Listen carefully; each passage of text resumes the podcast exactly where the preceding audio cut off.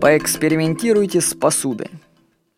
Знаете ли вы, что существуют специальные бокалы для каждого сорта вин? И они улучшают вкус. И это происходит реально, но при условии, что вы видите форму бокалов. Если же закрыть глаза и начать пить вино, то оно не будет оказывать, бокалы не будут оказывать существенного влияния на вкус. Не верится, что так это может влиять. Ну, вспомните об этой заметке, когда вы в следующий раз будете пить чай из пластикового стаканчика. Одно сгибание стаканчика в руке, вот эта его каемочка, они уже травмируют собой вкус чая. Форма, материал и цвет посуды влияют на восприятие вкуса. Это, между прочим, доказанный факт. То есть вообще все, что мы воспринимаем, это иллюзия, все наши чувства. Они внутри мозга создаются. Поэтому глаза, когда они видят предмет с едой, они уже оказывают влияние на вкус. Наши глаза влияют на вкус. То, что мы видим, влияет. Вот в связи с этим я подумал, а какое тогда влияние на вкус оказывают вилки и ложки?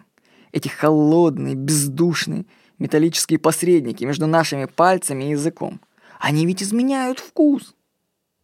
Попробуйте поесть кашу деревянной ложкой. Другие ощущения. А вкус свежего, сочного огурца, который ты держишь в руке, как же он отличается от того, которого ты заколол вилкой, да, из холодильника. Вот.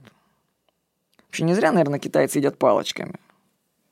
Кстати, мне сказали, что есть деревянные палочки, есть металлические палочки. Но сам факт, что палочки изменяют вкус еды. Так что хотите поэкспериментировать с впечатлениями от еды, начните менять посуду.